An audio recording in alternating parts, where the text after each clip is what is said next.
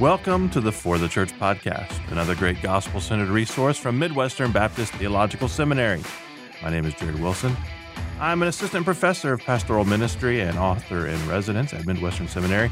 And as always, I'm in the beautiful Spurgeon Library with my colleague, my friend, Ronnie Kurtz, assistant director of marketing, assistant professor of Christian studies, managing editor of For the Church, and now fresh off of sending off his dissertation, one step away from defending That's right. in one week. Is that what it is? One week. I, one week today. That's- Well, one week from today. Yeah. So it's not a surprise, as we talked about before. Yeah, They're not right, going to yeah. ambush you. Praise the Lord. I still think that's the way they should do it. You're just walking down the hall and somebody jumps out. We'll see if you're really Defend. ready. Defend your dissertation. We'll see if you if you really know this stuff. yeah. So you were up. You just said uh, till about three thirty last Three night. thirty in the morning. Yeah. I'm not. I don't typically do that. I'm typically, you know, I'm an old soul, so I'm typically in bed early. But uh, last night was the. I'm just getting this thing done. Yeah. And so I stayed up, and there was like six or seven. You know how it is when you're trying to finish a project. Just Yeah. Last pieces of editing. The printer, of course, was being Oh, silly yeah, at 2 yeah, yeah. a.m. And Yeah. so, anyways, but it's all done. Okay. So So when you're doing these edits and things, are these things that your um your directors or whatever, like they you, uh your readers had said, do this, or is it just your natural proofreading, or it's, it's, it's both? Uh, more of the first and the second, but it is Okay. both. So Okay. yeah, my my uh, first and second chair uh, for my for my dissertation gave a number of revisions. I wrote 51 additional pages from my Oh. first draft to my second draft. This this is not motivating me to want to get going on it. you got it, man. I'm You- you officially it. in the phase. Oh, really? You're yeah, in the writing phase. Yeah, yeah. Okay. Uh, but I just am I'm having some some trouble You getting got it. motivated. Okay, and this is not helping me actually. Hey, I've got good news. What's that? I, I got an update, right? So if you're uh, a loyal listener to the podcast, or you just listened to the most recent episode with uh, with Ronnie and myself, uh, you know that the we had this bearded dragon problem. Oh yes, our- I've been waiting for this update. this thing was out, brother. Like when I added up the dates of when we discovered he was gone, um, so yeah, almost a month. Like three weeks, and but we found him. I mean, that's he's that's alive. he he was alive Just this some- is what's this is what's amazing to me. This thing was out for like a, almost a month. Yeah. it, it was. Lit, I think it was uh 22 days, something like that. 22 days. It was lost in our house, and we had got to the point of just like he's got to be upstairs. He's somewhere that we just haven't because we scoured everywhere. But anyway, I was downstairs. Uh, we, we have a finished basement. I have an office down there, and it, and uh, and Becky has an office down there as well. And it's kind of like they're situated next to each other.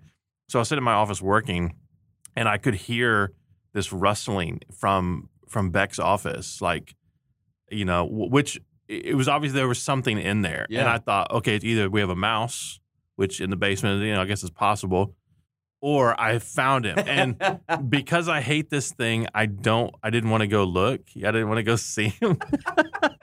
I just I can't stand. I just it's not my deal. I don't. I- I, I don't get it. like it. I don't want to touch him. None of that. So I texted back and I was like, I think I hear Zeus in in your This office. amazing. And she came down, and sure enough, he was behind a bookshelf. So he had the, like this this open bookcase that has a that doesn't have a back on it, and he was behind some like a row of books on the bottom bookcase, and I could just kind of hear him like r- brushing against this. So I don't know if he. I mean, we looked back there, we looked everywhere. So I don't know where he was when we were looking. Yeah. but obviously he was hiding out Wow. somewhere. what I love about this is listeners might not know that you're a you're a pretty serious, seriously committed introvert. Yes, But Zeus has one upped your introversion. that's right. he was maybe dead for Yeah. 22 days. He went MIA. well, we th- we thought like if I mean not to be you know morbid, but we would smell you know like if he was if he died, we probably Yeah. could Yeah. smell him right. de- decomposing. I guess like if he was on a wall or something. Uh, when we lived in in in uh, in Nashville, we had something that died in our uh, like in the wall inside our garage somehow, like within the wall. Um, and I think it was a mole of some kind that had gotten up through because because we found some you know some holes and I couldn't figure out like how to get it out, what to do. So we just lived with this rotting corpse smell in our garage for a few weeks, and then My it just word. went away. Apparently, it, it decomposed enough. Well, and- you my my dissertation horrors have made you not want to write a dissertation. yeah. Your bearded dragon horrors have made me never. Just put a lid on the cage. Yeah, That's it's- all I gotta say. Put a lid on the cage and don't put a hammock near the top. I knew this was a a, a, a possibility. Hey, it's a mailbag episode. Hey, I'm not even gonna some good mail. I'm not even gonna bother trying to do transition. I could have figured something out with like rotting corpses and social media or something, I guess. But uh, we put our call out for some questions, topics that you guys would like us to discuss. Got some good responses. Um, usually, I get more. I feel like on Facebook. Maybe I say something different every time, but I feel like we get more on Facebook. Um, but the last couple times we've gotten more on Twitter, Good job, which is yeah, yeah. Twitter's really coming through in the clutch.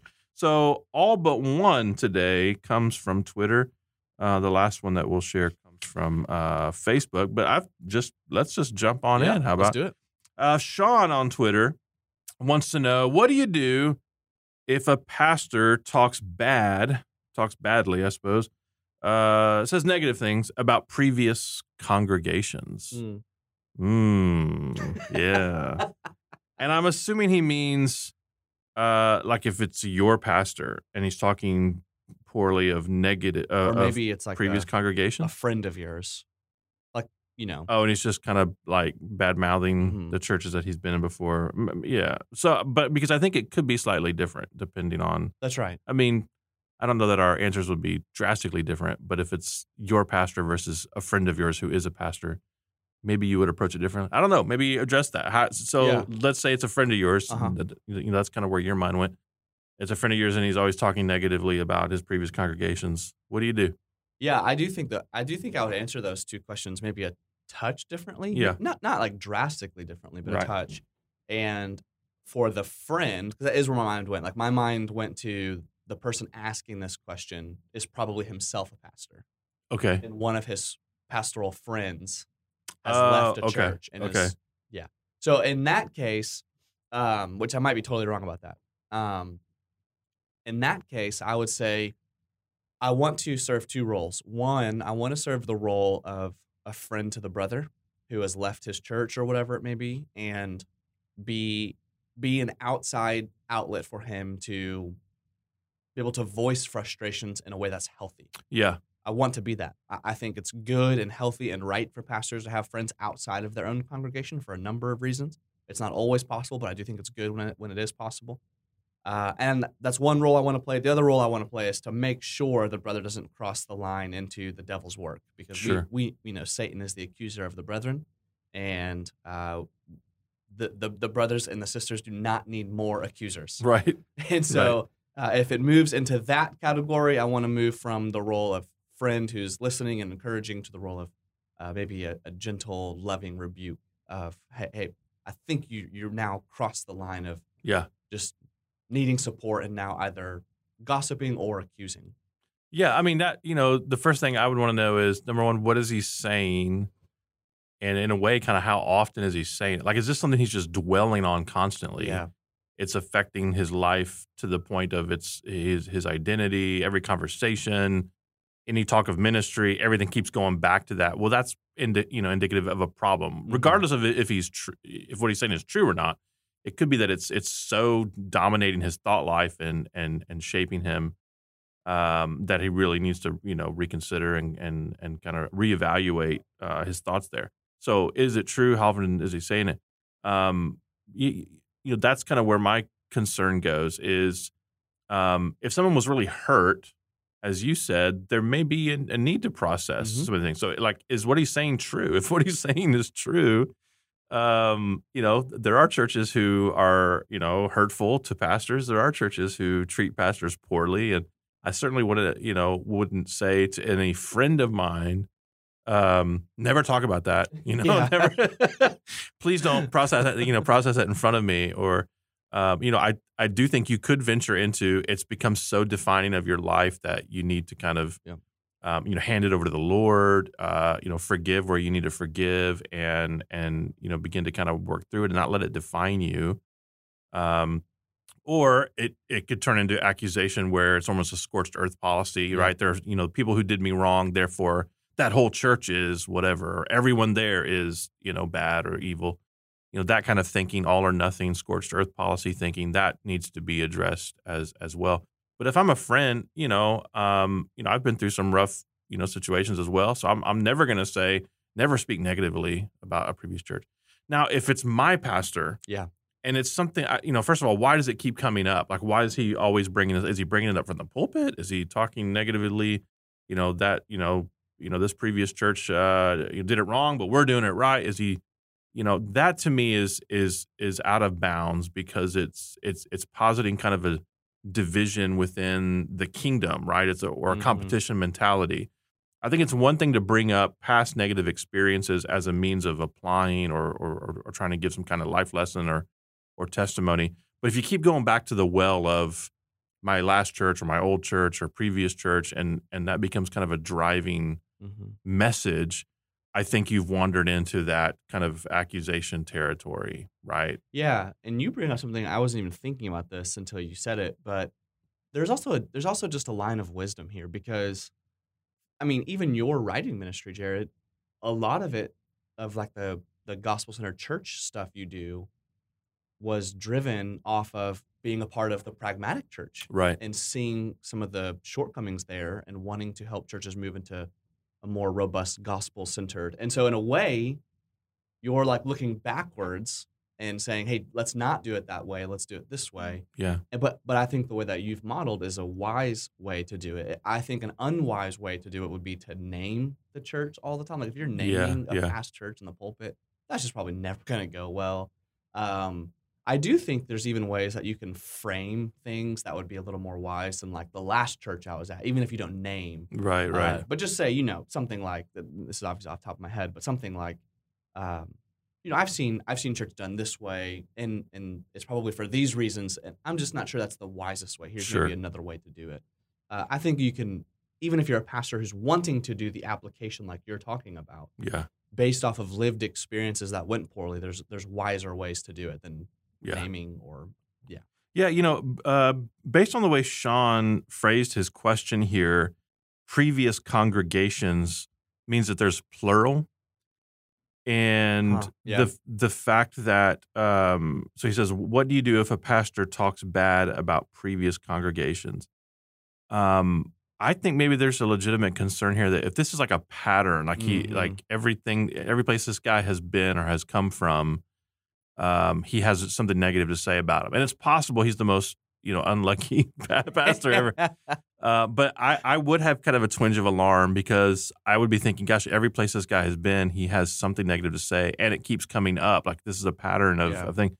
Um, we're, you know, I would be thinking we're next on the list, right? yeah, so right. at some point in the future, we're going to be added to this list of, of of things that are wrong. And so I think I would try to approach this person, whether it's a friend or or if it's my pastor, and um, you know, gently ask questions um, whether you know these thoughts are so occupying you know their mind that it's becoming distracting Mhm. um, whether it's um, stealing their joy whether it's preventing them from loving people um, i think those are all you know legitimate questions to ask especially if you care about your pastor and you care about your church right so you, don't want your pastor to be pastoring out of bitterness um, and so how you approach it i think is important but i think probably uh, a need for someone whatever the accountability structure is um, to have some kind of conversation. If this is a this is a known thing, he's just always talking bad about previous churches.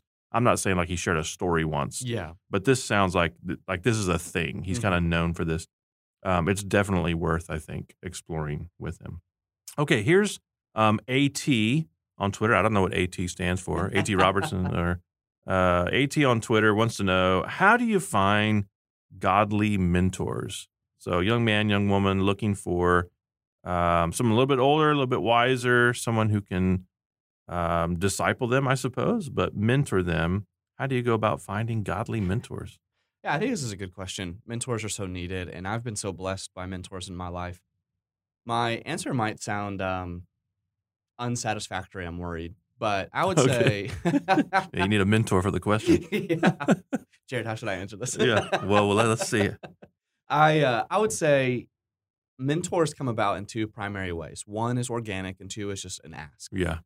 And the first one, I don't need to speak to that much. It's just if it's going to happen organically, it's going to happen organically. They're in your life. They know your rhythms. They know your season of life. They're probably a few steps ahead of you in that season of life, Yeah. what have you. The second one I want to talk to you about a little bit because um, there are times when I have met a person and I've thought, you know what? I want to love Jesus the way they love Jesus, or I want to walk in the Spirit the way they walk in the Spirit. So much so that I, I'm actually going to seek their advice in my life in a regular rhythm. And I've just made an ask. Uh, so uh, I'll, I'll just I'll just say one. Jason Duesing, who is a provost here at Midwestern Seminary, him and I met regularly during my master's degree, and and I considered him a, a mentor of mentors in, in a lot of ways, and that came from just making an ask. Yeah. And uh, I will say there are, it's it's it was kind of nerve. It made me nervous to do that because one of the things I would want to say in terms of advice in doing that is is two things. One, do it in a way that respects that person, which means know their time limits. Yeah. Don't don't ask for two times a week Right. or, or something. Know their time limits, know their busyness, and then also know if they say no, it's okay. It's it's Yeah. okay for them to say no. Uh, I've hadly had I've sadly had to say no to someone who wanted to be mentored as well, and it like broke my heart. I wanted Yeah. so badly to pour into to this brother, and I just did not have the space in that moment of my life to be able to do it. It was nothing against them. I just I could not make it work and be wise. And so I would say ask them in a way in which, if I can say it frankly, you're not a weirdo. yeah. Okay. Don't don't okay. ask like a weirdo. Yeah. Uh, ask in a way that is honoring to them. Yeah. Uh, that is um, respectful and, and shows that you've been thoughtful. And know that if they say no, it's it's okay. Yeah. That's probably not totally satisfactory, but I no, think it's, it's, good. a starting place. Yeah, don't yeah, don't um, you know, do, do what you can to not put them on the spot for them to feel like there's a sense of That's, obligation. that's a good word. You Yeah. know that you're building up to like I really need, you know, whereas now someone feels totally obligated. I think the most uh, beneficial, mutually beneficial, um, uh, is is the kind of organic. It's something that's come uh, as a as a you know through the uh, community of your church naturally, like a relationship uh, develops. So the first thing I would I would say is, are you putting yourself in proximity to these, you know, to people who would be potential mentors on a regular basis in your church community? And and some churches actually sometimes stifle this ability with kind of the age divisions, right? So like Mm. in the churches, you know, that I came out of, and here I am, I guess, speaking negatively about them. I don't know. I'm just kidding. But the church I came out of, like, um, you know, you you progress with the with with people your own age through things, even into adulthood. Yeah. So, you know, yeah, yeah, yeah. You, you know, you go from the youth, you know, you know, Sunday school class to the college and career, you know, Sunday school class, and then you go to the thirty something, and then it's like the young marrieds, and and and you're always kind of divided up by this. So you almost you know never interact with or are in kind of an environment with people who are older than you who could mentor. And it's not to say you know someone your age couldn't mentor you but typically we're thinking of someone older further along. If you're young married you're looking for someone who has grown children or something like that. Um, and and churches you know i think sometimes can kind of stifle this because we don't we don't even know you know people who are in these positions. So short of just directly asking someone that you admire and think you know could be helpful to you um, you know, being in proximity, um, I think. So if there's a men's, you know, breakfast once a month, usually it's the old timers who go to those things. Um, in a lot of churches, it's the old timers who, you know, uh, go to the men's breakfast. You know, put yourself in proximity where maybe something can develop a relationship of some kind. You hit it off with one guy in particular. Men's retreats, different things like that. Same for uh, you know, ladies. Uh, you, you know, taking advantage of women's ministry stuff, those sorts of things. Are you able to be in community where something could develop more Mhm. organically. And then, short of even the direct "Will you mentor me?" question, asking somebody for coffee or something Yes, like that. yeah. So it- feels less pressure, but in the midst of that conversation, you can learn more about them, and and you're being mentored because you're hearing sort of their wisdom about, uh, you know, family or about work or whatever it is that you're looking for. And then I think if just none of that is available to you, panning out, um, then I think you can make sort of a direct Mhm. question. And, and and I think framing it as discipleship in some way, um, or just explaining kind of what it is you want to be mentored on. Yes. You know, That's helpful. I'm really struggling with this thing, and and I I feel like you have experience and wisdom in this area. I'd love to just be able to meet with you once a month or twice a month or whatever it is, and I'll buy you coffee. Mm-hmm. And if I could just pick your brain for an hour or something like that, you're giving you know specifics and you're kind of framing what it is. You're just you know defining what it is. If you just go up to someone and say, "I want you know, will you mentor me?" in my experience, um, that can be really intimidating. People Yes. don't you know they don't know what that means. You don't got to write a curriculum. Yeah, exactly. yeah. Well, it's just like you know. So a friend of mine, young guy who goes to my church, a student here, asked me to do you know to direct uh, a study for um, his uh, uh, independent study of preaching, and that's you know I wanted to know all of that. So to me, it wasn't an automatic no, but I thought it might be a no depending on the the time constraints and how often and what the substance is and do I need to write new you know like what is it that's going to take place in our meetings? Is there a syllabus? I wanted to know all of that so that I could say eventually yes which I did say yes but I could have said no you know depending on what you know not you know the uh, murky nature of what it is. If I don't know what's you know you, you know going on going into it so you just want to be really clear Yeah. I think and that's a and, good yeah, word too. Even and take small, pressure off a small example of just like having the pressure taken off with some clarity. Uh, this isn't quite the same, but I had someone ask me if I could walk with them through the process of delineating a dissertation topic. uh, They were just they were trying to figure out what they wanted to write on. They knew I had you know finished writing my dissertation, and what that ended up doing was I said yes. We met probably three or four times to work through different ideas, and as this person started actually writing, I was just naturally wanting to know how it was going. Yeah. And so while they were asking for a mentorship that was only going to last you know two or three weeks, I actually kind of stayed with them, okay uh, which was uh, I think a benefit to both of us. Nice. Okay, here's Nathan on Twitter. Any wisdom, Nathan asks, on how to appropriately prioritize community involvement while not neglecting the church body? And there was some context of the question. Nathan brought up sort of um, volunteering in a community service uh, capacity as a as a minister. I forgot what he mentioned. Some sort of um, maybe it was a crisis pregnancy center or something like that. Uh, but anyway, doing volunteer community service, how do you appropriately prioritize that while not neglecting the church body? Any thoughts on that, brother? Um, yeah, I again, this one's going to be pretty pretty unsatisfactory as well. I don't know why you have me on this podcast. Uh, You're but, mentoring uh, me even even even now. uh, mentoring you in the bad decision to I guess with so. No, no, no. No, I would say here, your intuition's probably going to be right here. If a person's asking this question because they're neglecting the body, their conscience is probably telling them a little bit. Okay. uh, at the same time, I, I don't want to stifle. My dad, for example, is very involved in his community. He's Yeah. yeah, he does a lot of extracurricular things. Um, but we have had the conversation of, hey, do you think this takes away from your ability to like mentor people in the church or lead a Sunday school class or, or whatever it may be?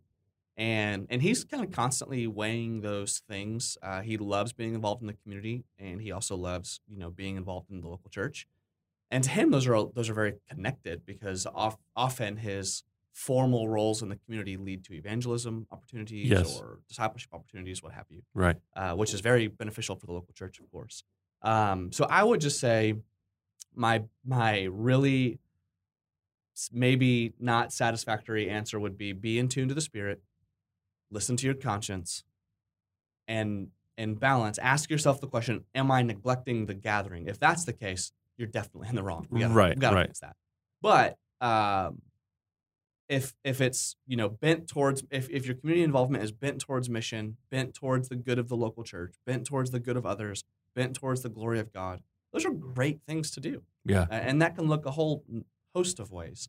And so i would say that's probably the that's the balance you need to make sure that you're that you're hitting. Yeah, I mean, I would want to ask questions related to how much time eh, in, in your week is this almost like a part-time job type situation where you're so involved, like you're on the you're on the board, uh, um, and it's very engaging. It it, it it occupies a lot of real estate in your schedule, um, and even that necessarily doesn't mean that you shouldn't be doing it. uh, You know, especially if you know how connected is this ministry to your church, and Yeah. what is the specific mission of your church in your context? Is there, you know, are you in an urban ministry setting where, um, you know, this is something connected to your church and it's a vital ministry to the community?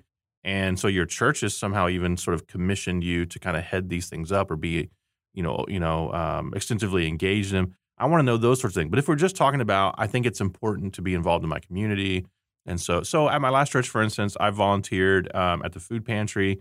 Uh, the next town over from us, um, another uh, member of our church did as well. And we volunteered at the same time. I saw that as an important means of uh, of ministry to the community. As you mentioned, it opens up some evangelistic opportunities, right? Uh, for me, it was a question of, gosh, I'm spending so much time uh, in church people's homes or in my office, and I need to be somehow out in the world, um, engaging with lost people more often. Yeah. And this was a means of doing that. So I'm I'm doing acts of service, and I'm kind of engaging with lost people on a regular basis um, that didn't eat up a whole lot of real estate in my in my schedule. So I never felt like, gosh, I'm neglecting the church. And in some ways, I saw it as a fulfillment of my ministry and my ministry to the church because you know, if you're looking at the qualifications for the pastorate, you see, um, you know, well regarded by outsiders. You see things like even hospitality. I think plays into this because hospitality is not simply about having other Christians in your, you know, into your home and having fellowship and that sort of thing it's it's more evangelistic. It's mm. about you know being hospitable to the stranger, to the alien, sort of um, to outsiders, and that certainly um, entails in your home, using your home as a means of mission and evangelism. But I think it also just means being hospitable, being welcoming to um, outsiders out even outside your home. so for me, it was an extension of um, you know opening up uh, evangelistic opportunities and was a means of being hospitable to um, to lost people. Um, but if it was something, gosh, I'm there three, four days a week, yeah. and um, and and ministry is slipping through the cracks, and people aren't being pastored. Um, I think those things, you know, if you're honest with yourself, you'll be able to identify if that's really happening or not. Yep. I also don't know. I don't. Again, uh, you know, for the, a lot of these questions, we don't know exactly what's motivating them or what the specific situation is. But if there's concerns from some in the church, maybe, gosh, you're spending a lot of time, pastor, over at that place and you're kind of weighing like ah, I kind of disagree with them. Hmm. Um, I think that's worth bringing to whatever leadership you have, whether it's other elders, and say, okay, there's a, a, concern that's been expressed about the amount of time I'm spending. Can you help me discern that? Can you help me see should I, you know, should I be concerned about that? Are they right? Um, are they wrong? Is there somewhere in the middle where I should be more circumspect about how I'm spending my time? Uh, you may need to be prepared to defend. Hey, this is why I think this is important uh, I'm at the Crisis Pregnancy Center because I think this is the number one moral issue of our day and our culture, and I think it's important for our leadership to be involved in it. That's why I'm engaged. Yeah. Maybe the nature of my engagement needs to change, but but I don't want to disengage. You know, all these sorts of things I think play into um, just getting wisdom from those around you to help you kind of discern, um, you know, the, you know the answer to that. But I think, yeah, as you said, like you know, in the, in a previous question, um, I think you know, like if you're yeah. if if you're robbing you know ministry from your church then there's probably some guardrails you need to put up mm-hmm. in, in in relation to this. Uh, okay so aaron on twitter wants to know how do you pastor people through midlife? You know a whole lot about this don't you? As a middle-aged young person yourself with a middle-aged young as as, a, as, an old soul. oh, I wasn't even thinking of that. I was just thinking about just you. Yeah, no, um, I just I'm doubly. You, you, Emmaus is starting to grow we old. We are. Yeah. We're getting more and more gray hair. there you go. For that, we, that's wonderful. We beg the Lord for it, and He's He's blessing us that way. Uh, Jared, I think you're the one who should start this question. Yeah. I, listen, as a writer, and I'm assuming this person is asking uh, on the basis of your a recent article you wrote. I literally I saw the article, guys. This this article is called midlife. Sorry. midlife Christ is. Yeah. I literally it's a play on words. Stop. In the best way possible. I got a that lot of. I got a lot of. Good. Okay, I was gonna say I got I got some compliments no, on the that title. Was awesome. Okay. I was just like, it could feel like a dad joke, but it know. was like right in the tension of dad joke and great writing. That's right. Midlife crisis, uh, crisis, midlife Christ is. Yeah, oh, that's kind of what I was doing. Yeah, that's what he, you know, Aaron on Twitter did mention that article. Okay. Yeah, yeah. And it was a great article. I, I, I highly recommend listeners to go listen to it. So I'll, I'll let you start, Jared. I'll and maybe I'll find something to say along the way. Yeah. Well, I, this is a very interesting question because it's something I've only begun kind of seeing from this side, right? So I've been the younger pastor, pastoring older people um, for a while, but only now have I been an older person with pastors who are younger than me. Hmm. So now I'm, I'm I'm a member of uh, of my church. I'm not an elder there, and all all of my pastors are younger than me. So I'm beginning to see kind of the you know the perspective of some that I have pastored before, like oh gosh, like you know, how did I come across as a as a younger person? Did I come across as someone who, um, you know, didn't understand what they were going through or or the you know, seasons of life that they were navigating? Um, and in some ways, um, I think there are there is some overlap of understanding, um, but without experience, sometimes there's Yeah. just not, um, you know, you can't be on on the same page. So. Um, in some way, as someone who has pastored older people and is now being pastored by younger people, um, I want to say that some things don't change. You know, to shepherd someone, to pastor someone of any age, whether it's midlife, um, old age, or young, you know, young people, is to point them to Jesus.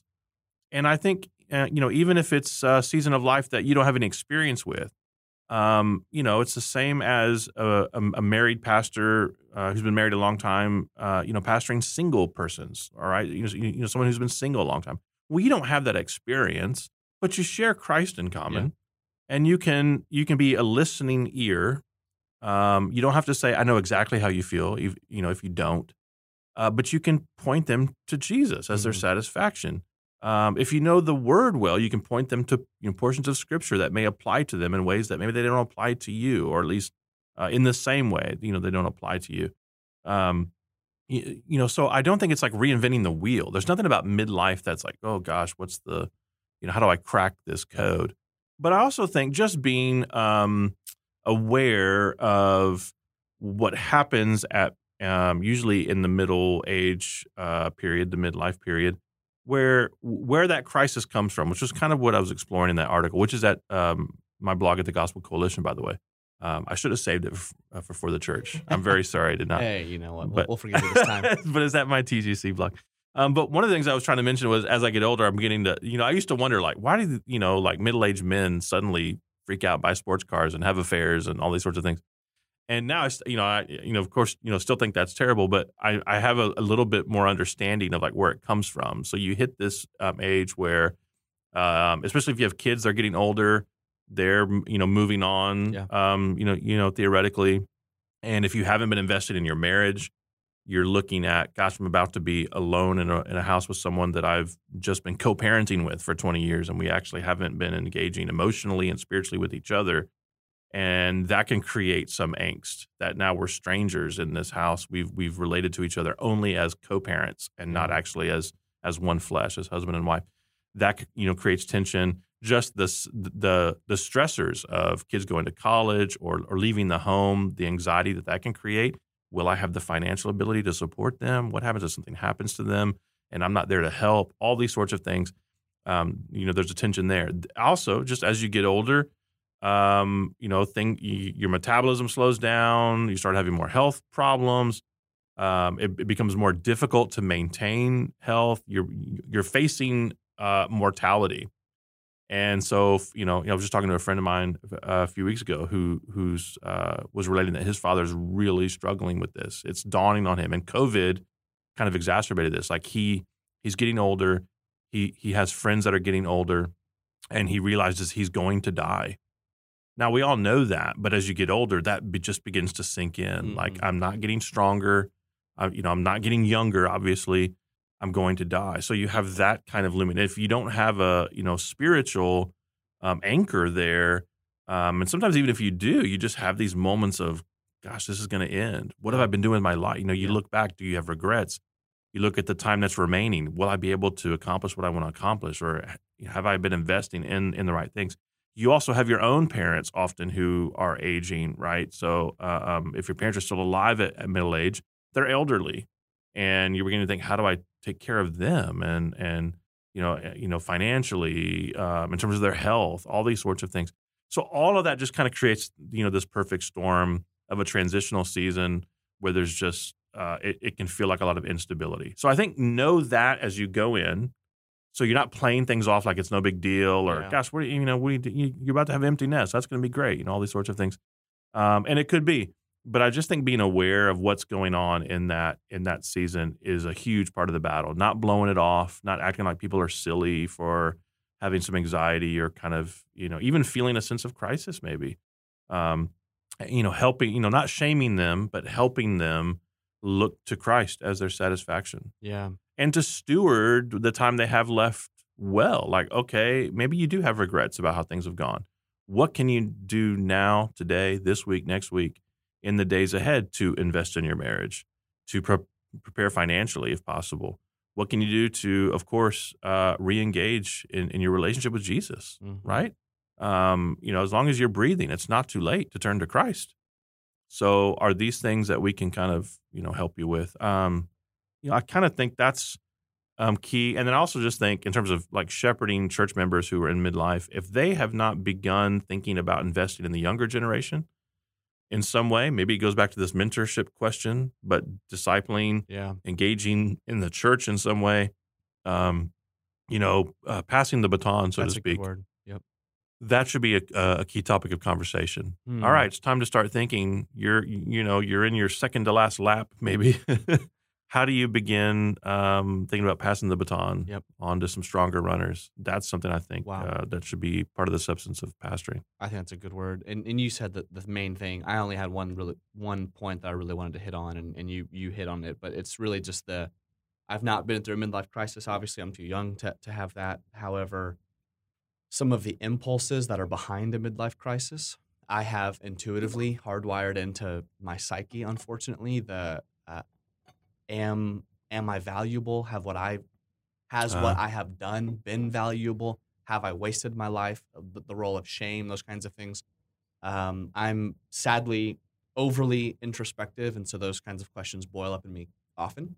And one of the things that I was just going to say that you said very well is um, I, I, I had a professor once say that uh, puppy love is real to the puppy.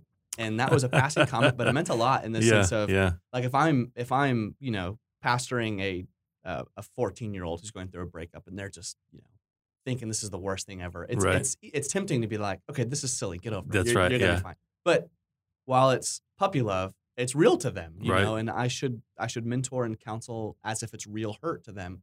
And I think the same is true for midlife crisis. I think for some reason in our culture, it's easy to joke about it, like, Yeah. oh, go buy a motorcycle or whatever. yeah, But- yeah. but this is real crisis to real people and so i would just say uh, be sensitive to that and and help them understand their value in in light of the gospel Yeah, That's good.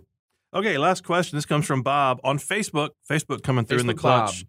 Don't say anything good. Uh, uh, you know, bad could. Uh, you know, only happens on Facebook. I don't know if I said that right.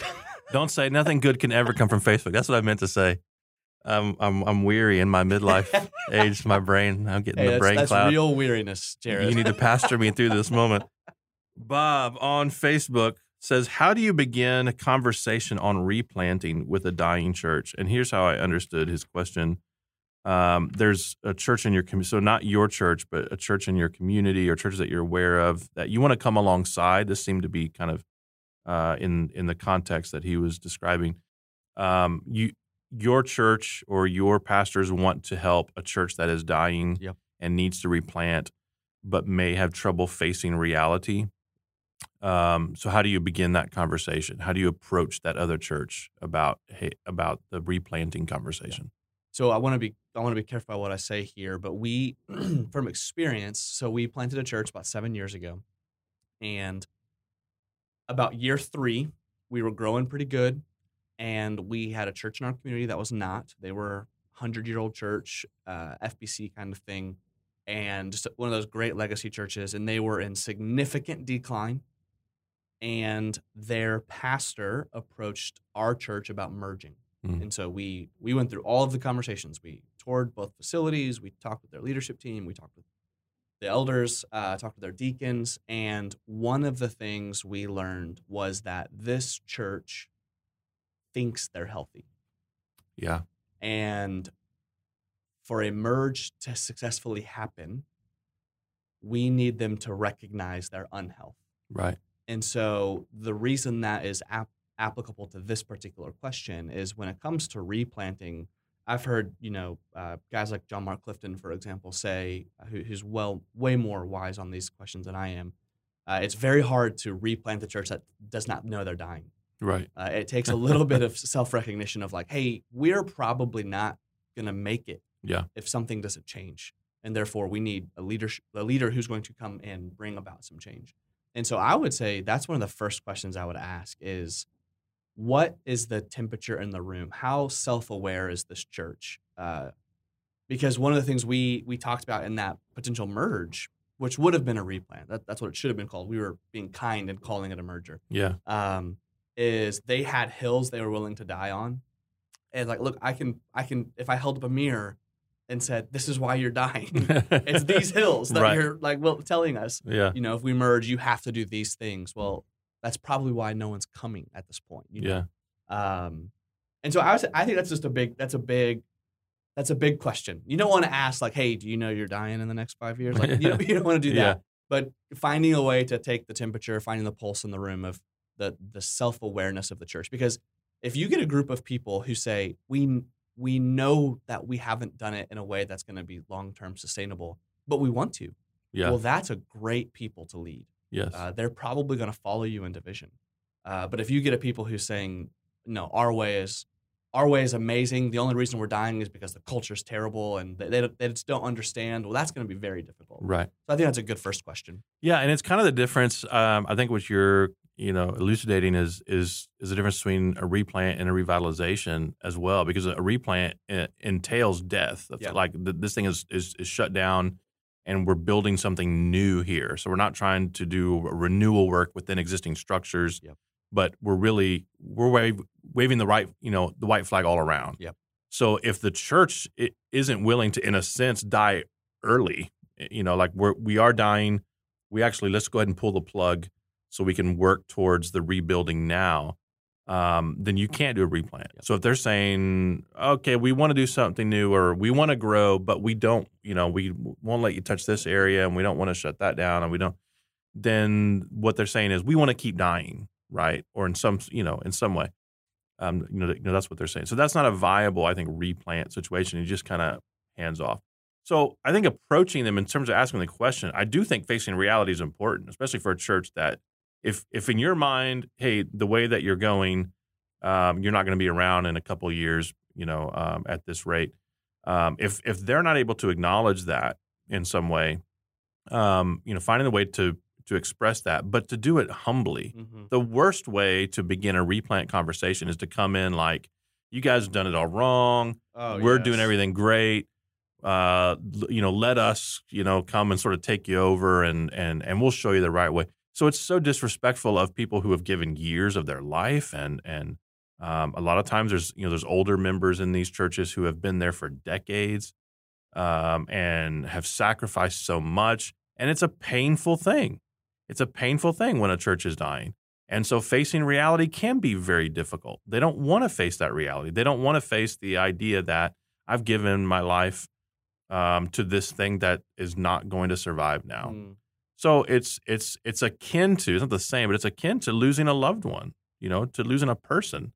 You don't want to face that reality. So don't come in with some kind of swagger. We're the new kids on the block, or uh, we got the big church. So obviously, we're doing things right. You know, um, you know, no local church really seems to last forever. You may last hundreds of years, but you know, churches die. They, you know, they have seasons, that sort of thing. So don't come in as if, um, you know, you're Superman and and they just need to wake up to how great you are and how pathetic they are and all those sorts of things.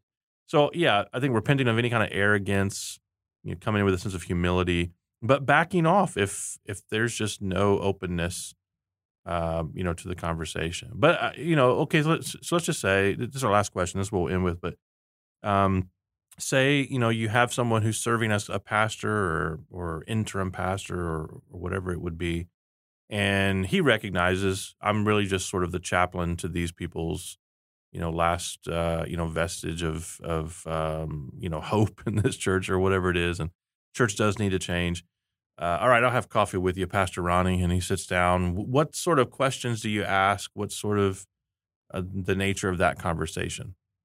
Yeah, I would ask questions that lead to self-diagnosis, exactly like we've been saying. Yeah. I, I would want I would want to ask some questions that set up the conversation for him to be able to volunteer the life of the church. Gotcha. You know, and I think what you said is so important. Coming in as the savior is just never gonna Right. never gonna be good.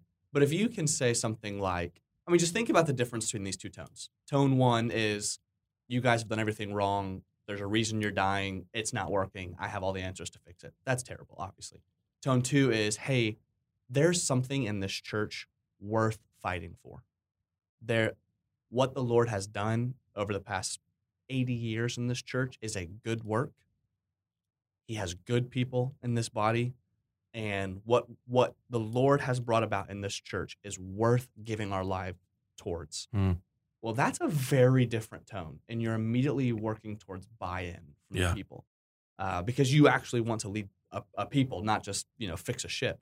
Um, and so I would ask questions to try to figure out uh, where things kind of started declining, what exactly is going on. I did one of the questions we asked were what are the non-negotiables like what are the bombs if i came in and Yeah. tweaked this thing what level of response am i getting is this like oh yeah i don't really love that he wants to change that but i get it Yeah. or is this like a no our family's leaving and we're taking you know half the church with us yeah. Yeah. for instance uh, you know this is a conversation for another time but one of the ones that that the, the in our actual situation he said if you don't have a verbal altar call every week every single person will leave this is a and he said this is an atomic bomb issue altar calls or bust Hmm. and so we're like okay that was a helpful thing to hear Yeah. in terms of what is you change that you're changing our identity and we're not following you Yeah. you know those are the kinds of questions i would want to ask Yeah. to figure out what are those landmines at Yeah, and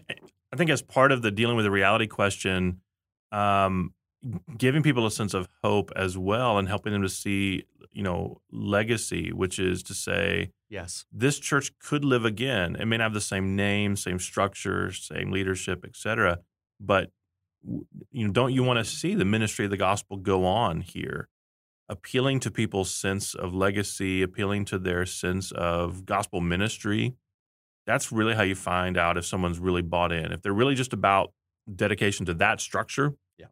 Or if they're dedicated to the ministry of the gospel. And I think um, a lot of genuine believers would say, you know what? Um, yeah, we're willing to have this conversation because the most important thing is that the gospel continues to go out, and I'd love to see that continue to go out from this place or from, you know, this community.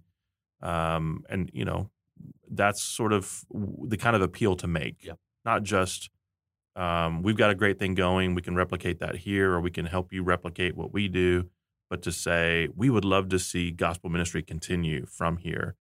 Um, that's a, a better starting place, I think, for the conversation. All right, some good questions. We'll have, we'll we'll do another mailbag installment in, uh, you know a few months or so. Uh, you guys are asking great questions these days. Um, there were quite a few that we just um, you know didn't have time for as well that were really substantive and and Yeah. in some ways difficult as well. Sometimes I'm thinking, man, that, that might would be a whole episode to Mhm. you know to dedicate to that. one of our longer episodes so you can tell it's good questions Yeah, that's right. It's good questions, or we're just very long winded. Either we talked about zeus a little too long May, maybe so. Maybe so. Uh, if you enjoy the podcast, listeners, please give us a good review on Apple Podcast. I should say iTunes. iTunes isn't even a thing. Why did Why did you let me keep saying it? it's such an old person? It's not even. It's Apple Podcasts, right? They've changed it on me. You you can't even go to iTunes anymore. i love that your question is why do you keep letting me say Come on, young buck. You got to keep me from sounding old. Give us a good review on Apple Podcasts, Spotify, wherever. Stitcher. That's a thing. Stitcher. hey look at you wherever you listen to podcasts. And until next time, may Jesus be big in your church. You've been listening to the For the Church podcast, hosted by Jared Wilson, found online at ftc.co. This resource is brought to you by Midwestern Baptist Theological Seminary in Kansas City, Missouri, where we train leaders for the church.